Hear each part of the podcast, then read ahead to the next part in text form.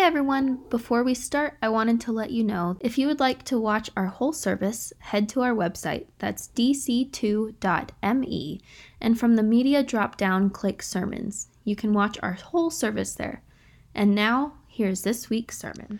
Uh, so, for the past few weeks, we've been starting every service uh, just with a time of uh, silence and prayer for the conflict uh, in Ukraine and Russia. Uh, and in times like this, uh, it can feel like that's not enough. It feels like we should be able to do more.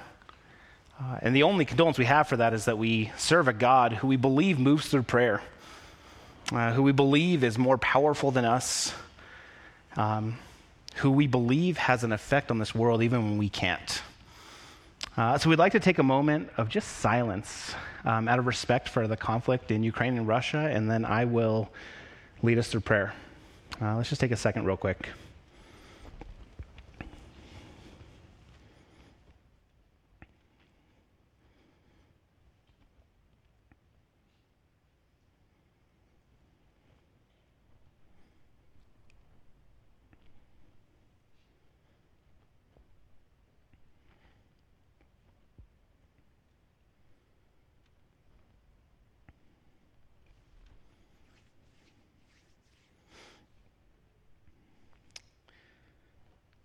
Father, in, in times of powerlessness and uh, sometimes hopelessness, all we can lean on is you.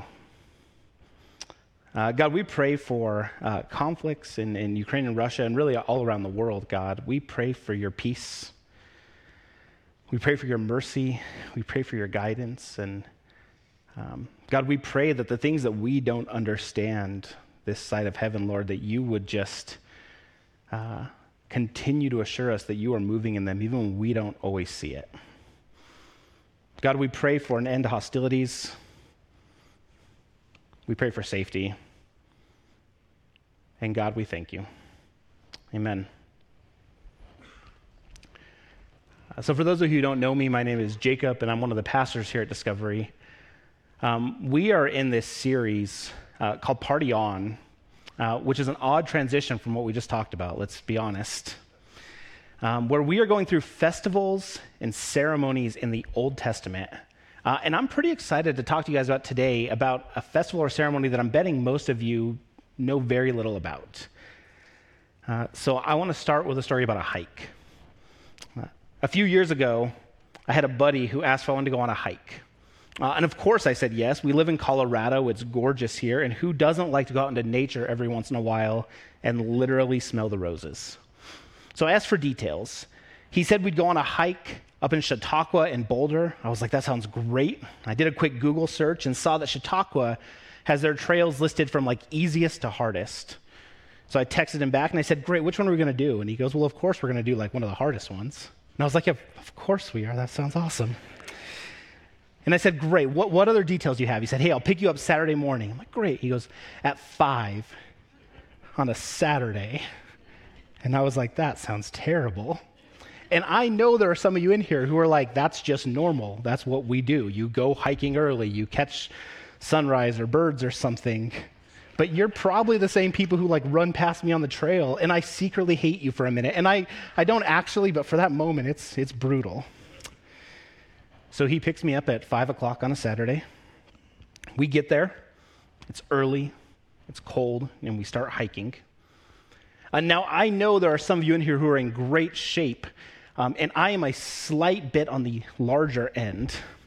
So within a few steps into the hike, my legs were burning, my chest was burning.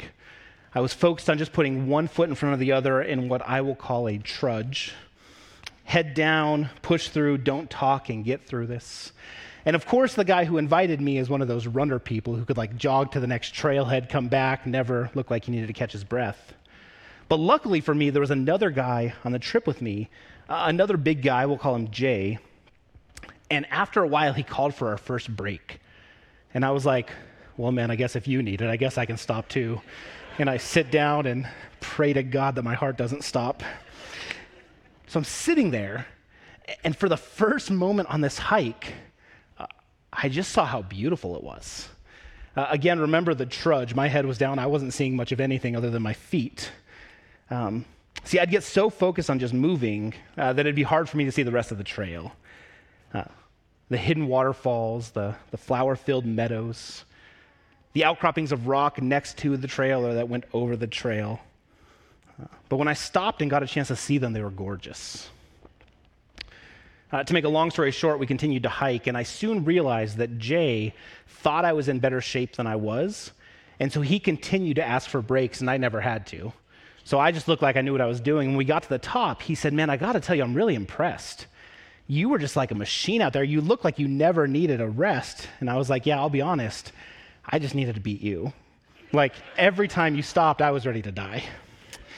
So pro tip for any of you who are not hikers if somebody invites you to go hiking, just grab somebody at about your fitness level and just beat them. It feels great. Um, my other buddy, Nathaniel, it wasn't even worth trying with.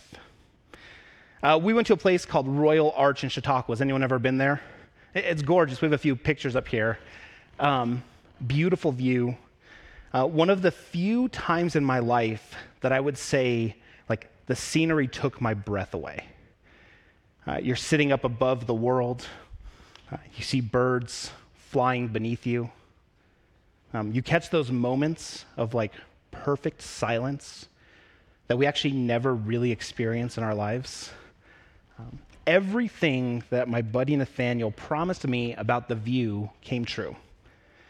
Uh, he had been very clear like, if we can just get to the end, you will love it when you're invited to go hiking in Colorado, the ultimate goal is the summit.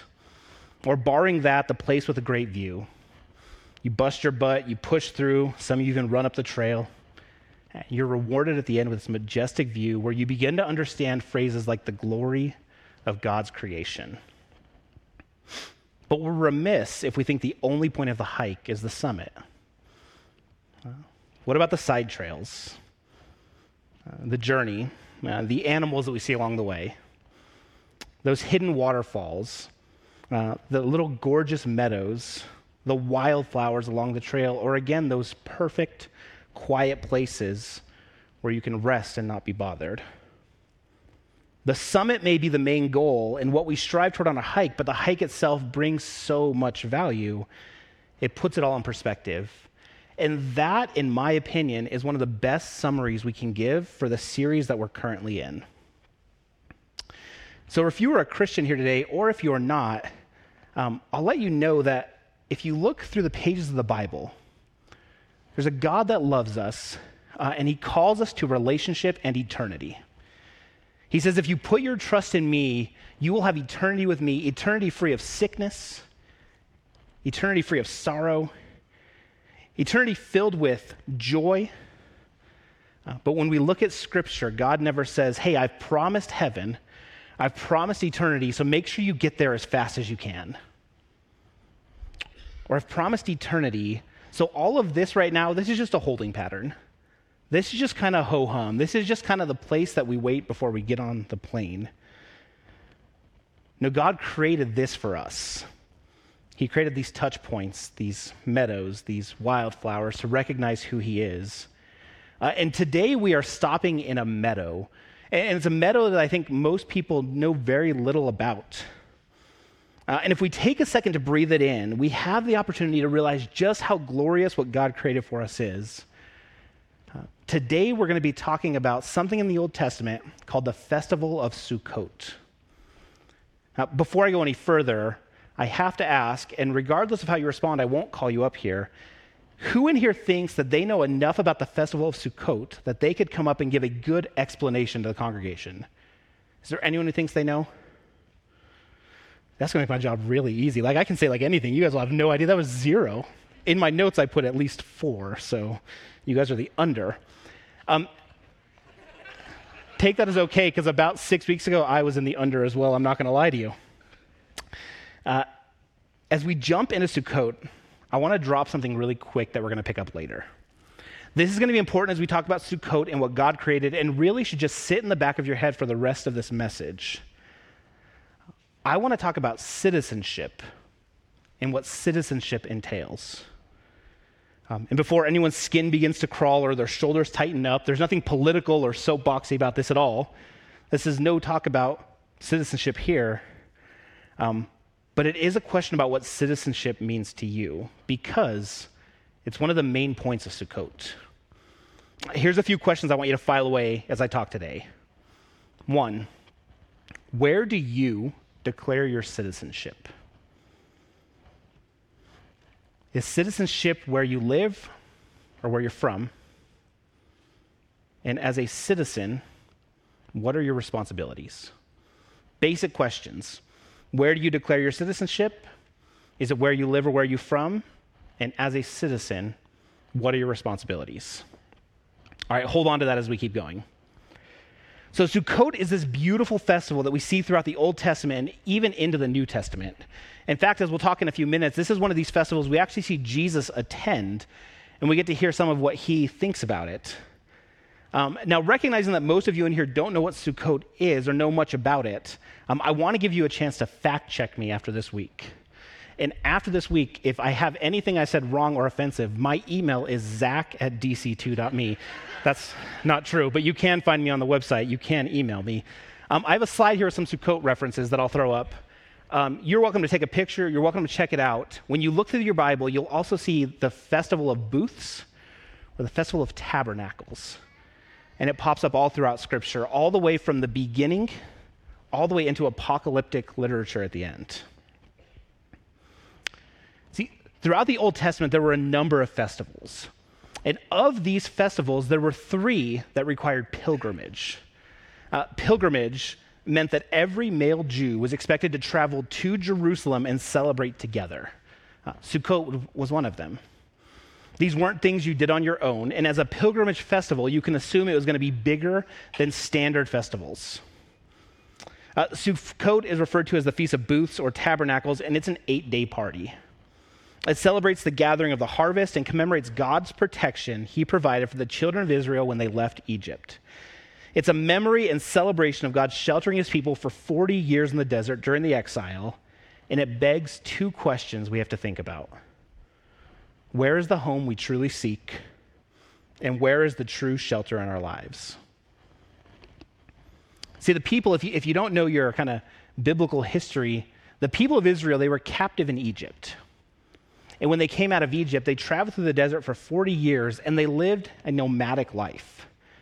In fact, it's fascinating. If you ever open up your Bible and take a look from Exodus all the way to the beginning of Joshua, and you see these laws and rules set down, you can start to break these laws and rules into this is what God wanted for all time, and these are kind of what you needed to govern a nomadic people. And these were the nomadic people for 40 years. When we pick up in Ezekiel and in John and in later parts where they are celebrating Sukkot, uh, these people now live in cities. So God wanted them to remember a time that things weren't as permanent, when they were wanderers, and when their shelter and their provision came from God and not from themselves.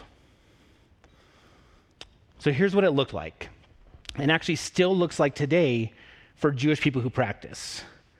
Uh, the people build sukkahs and they live in these temporary booths for eight days. Even today, all of your meals are eaten there, and for those who are able, they even sleep in the sukkahs. The sukkah is intended to be a flimsy with at least three walls and covered with loose vegetation. I'll throw up here a couple of examples that are kind of modern versions. So they are meant to shelter you, they are meant to slightly keep out the elements, but they're not meant to look permanent.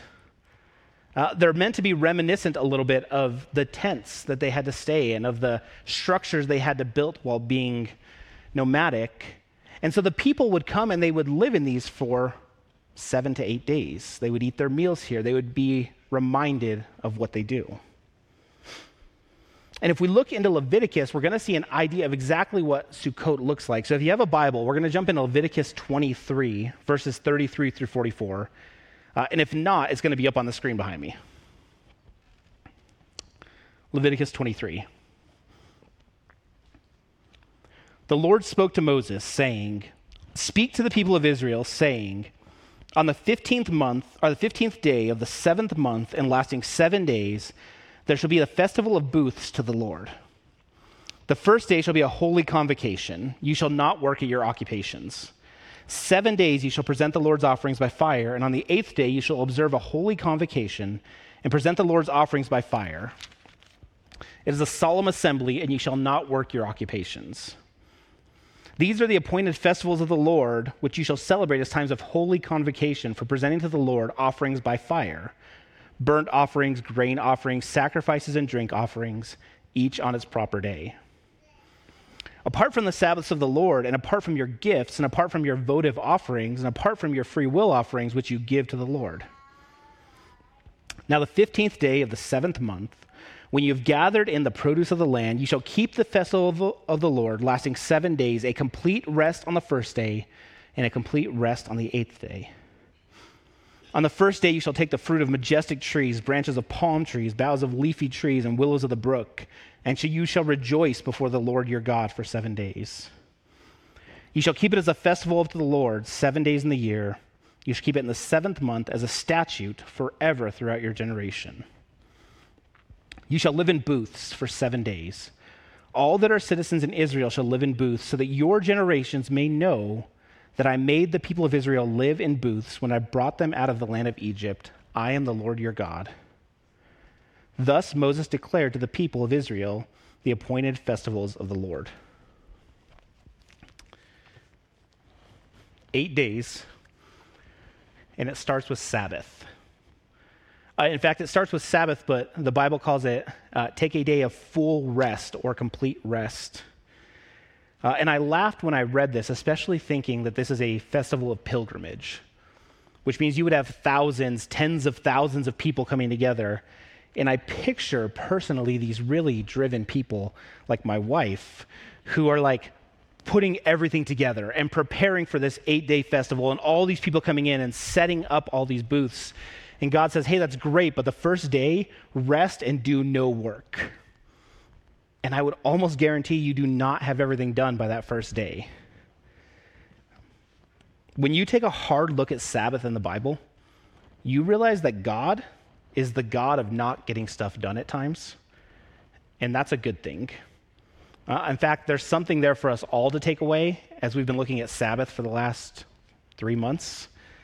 Um, God intentionally, I think, throws Sabbath in places to prevent us from getting everything done, and that's a good thing. So, for the next six days, there are offerings, sacrifices, prayers, and celebrations.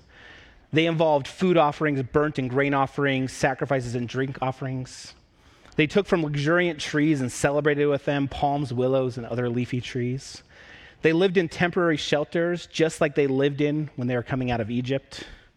A sin offering was given every day, a goat without blemish, as perfect a sacrifice as we can offer for the sins that we have done that have separated us from God, both those that we knew about and that we didn't. Uh, as we go further into Deuteronomy, we see that they say the sin offering is given every single day.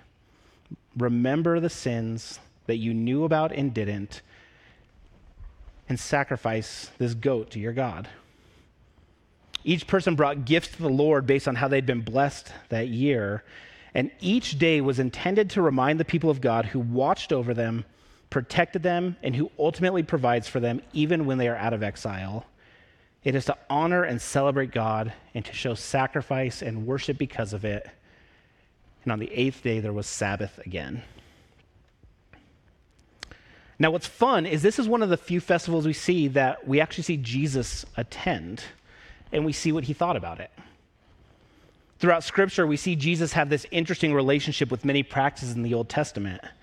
Um, he came and said he was not going to abolish the law, but to fulfill it. But there were times that he worked on the Sabbath, um, accepted worship in place of God, upended the general workings of the temple, upended the religious rulers of the time so as we step into Sukkot, it's interesting to see how he approached this holy holiday.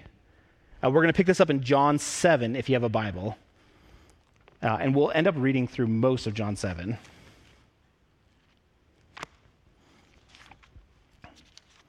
Start in John 7, verse 2.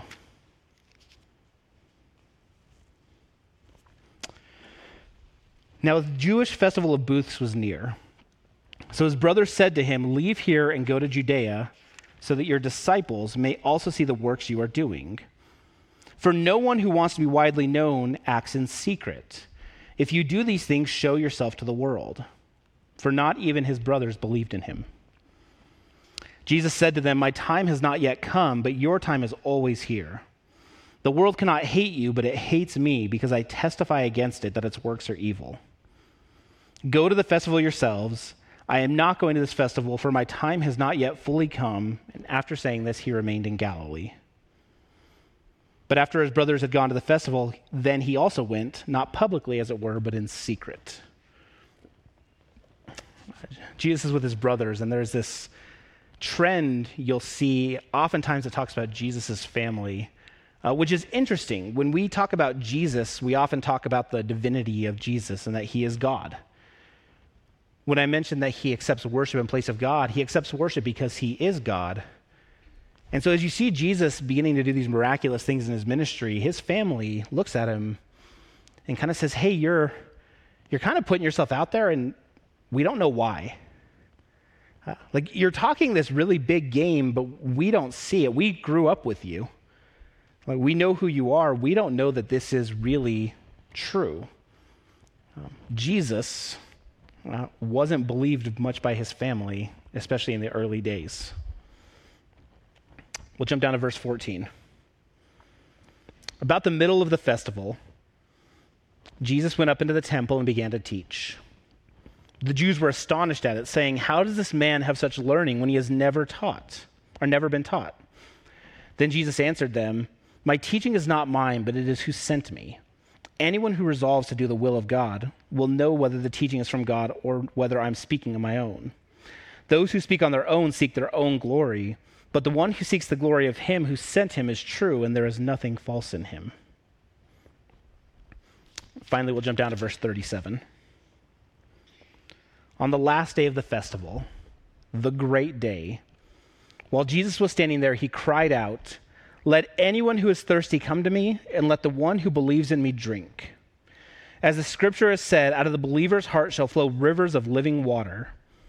Now he said this about the Spirit which believers in him were to receive, for as yet there was no Spirit because Jesus had not yet been glorified.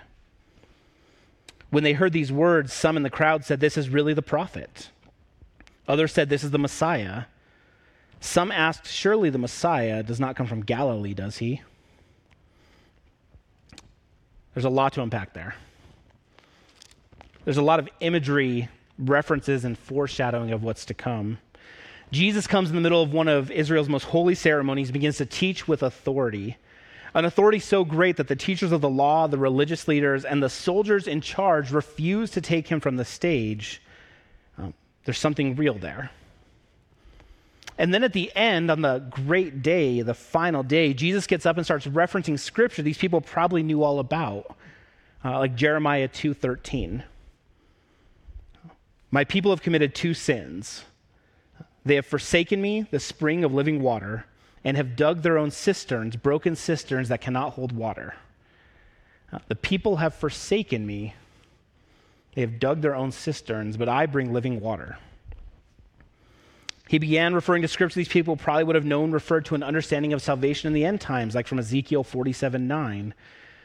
And ultimately, Jesus declared he was the Messiah, the one sent from God for the salvation of man. And he was the fulfillment of what they'd been waiting for. Uh, as an aside, and this doesn't quite make it into what I talk about today, uh, there's a guy that shows up in this passage a little later, about five verses after we ended, a guy named Nicodemus. Um, if you want something to look at, last week Zach talked about for those of you who want to jump into your Bible but don't know where to start, I have somewhere for you to start. Or if you've been reading your Bible for years, I have somewhere for you to go. It's right here uh, the story of Nicodemus. He shows up three times in the New Testament, uh, and his story is incredible. Uh, Nicodemus is a Pharisee. Uh, Nicodemus is a guy who has the answers, he knows what he's talking about. And in fact, in John 3, he goes to get into a theological debate with Jesus. And by John 19, when Jesus is crucified, he's one of the people who's helping dress the body for burial. And every time they refer to this guy Nicodemus, uh, see, when you look through the Bible, there are times where you'll see the same name multiple times, and you have to wonder if it's the same person. Like there are multiple Marys throughout the New Testament, but every time they refer to Nicodemus, it's Nicodemus, the one who met with Jesus. Um, so I encourage you to check this story out. It's incredible to watch from beginning to end. You actually get to watch a person's journey of salvation. So, what do we do with this? We have a Jewish festival, which, let's be honest, uh, most of us have never heard of before. There are temporary structures, times of celebration, prayer, sacrifice, and living in remembrance of the question where is the home we truly seek, and where is the true shelter in our lives? We have Jesus interacting and referencing himself as the fulfillment of what God created as the Messiah. So, as a Christian or as someone checking out the claims of Christ in 2022, what is our next step? Are we expected to follow this festival? Are we expected to do something with this? Or are we expected to think about our citizenship? Where do you declare your citizenship? Is citizenship where you live or where you're from? And what are your responsibilities as a citizen?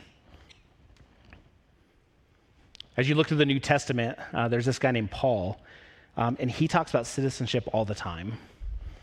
Whether he's talking about legal adoption laws in Rome and how that relates to our adoption by God, the status of a Roman citizen and Paul's rights as a Roman citizen and when he willingly gives them up for others, or whether it's about Christians considering their own citizenship, Paul talks about it a lot. And each of these topics is so, so theologically dense, they all deserve their own time.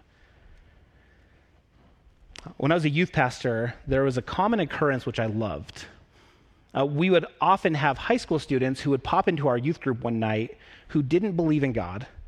Uh, they didn't believe in anything we taught, but they, they knew they were right and they wanted to challenge the youth pastor. Um, and so they would come with their theological questions or arguments. It was amazing. I really enjoyed it. I had so much fun with it. Um, they would bring questions, these hard topics like, hey, I've tried praying and I don't hear anything back. What do I do? Have you ever thought about that, Jake? I'm like, of course I've thought about that, like a lot. Or, hey, I have this question I'm sure you've never considered, like, why do bad things happen to good people? I'm like, I think I wake up with that question like every day. And they would ask these tough questions, and we'd get into these discussions. It was one of my favorite parts of my job. Uh, we had the student come one time, and he came and he challenged me with a bunch of questions, and I answered them. We had fun, and he continued attending for a few years. One night I was talking about what the Bible says about citizenship and what it says about us. I asked questions like How do citizens of Germany differ from citizens of China? And how do citizens of Canada differ from citizens of Ecuador? What are their requirements, expectations? How do they live? What is their culture like? I mentioned a verse in my sermon, Philippians 3:20. It goes like this.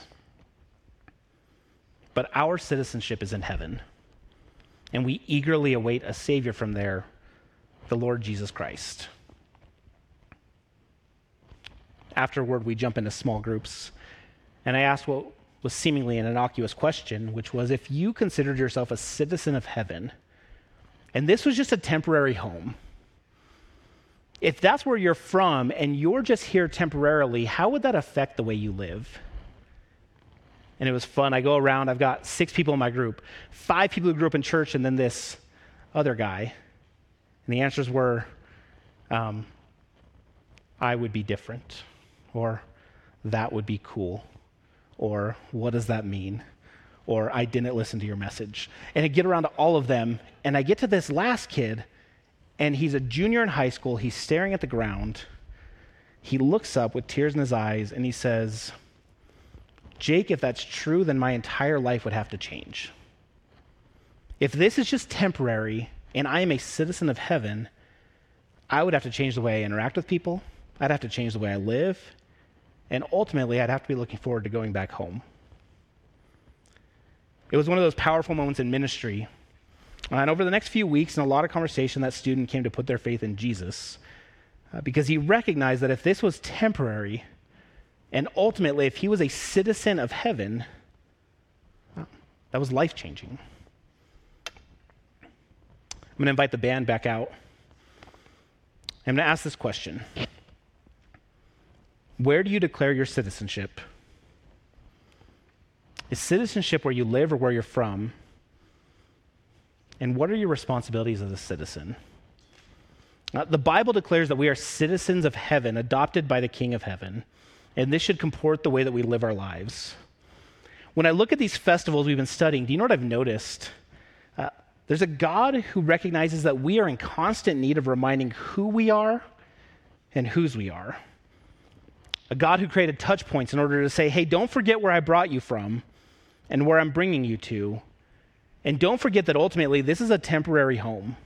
You're a citizen of somewhere so much better. And one of his tools for this is worship, sacrifice, and honestly, uh, in honor to this series, partying. Uh, he wanted his people to come together and worship him and do it together. Um, as the series draws to a close over the next few weeks, I want you to take a look at these topics we're talking about, these festivals you may have never heard of, I mean, look at them as these meadows uh, these chances to pause and say, what did God want us to see? Uh, and recognize the God who brought you, the God who chases you, and the God who created parties for you. Uh, and if you're here today uh, and you've never considered that fact, um, you've never considered the fact that this is a, a temporary home, uh, let me tell you, uh, our citizenship is in heaven. and as a citizen of heaven, we are ambassadors here. Uh, we are here to, to tell people who God is, but ultimately we know that at some point uh, our time here ends and we go home. And we look forward to that. And we're not rushing to the finish line. We're not trying to get there as fast as we can because we believe we're in a meadow. We believe there's something special here. Uh, but that same God wants that for you. Uh, and if that's something you're interested in, I'd love to talk to you after the service. Uh, let's pray.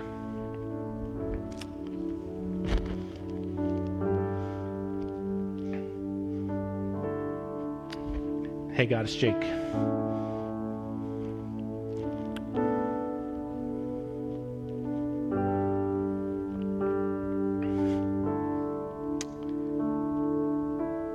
I think it's easy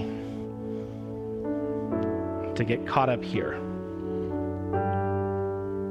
and to get caught up in what I'm doing. And as I look through the pages of Scripture, that was the story of everyone in there, too.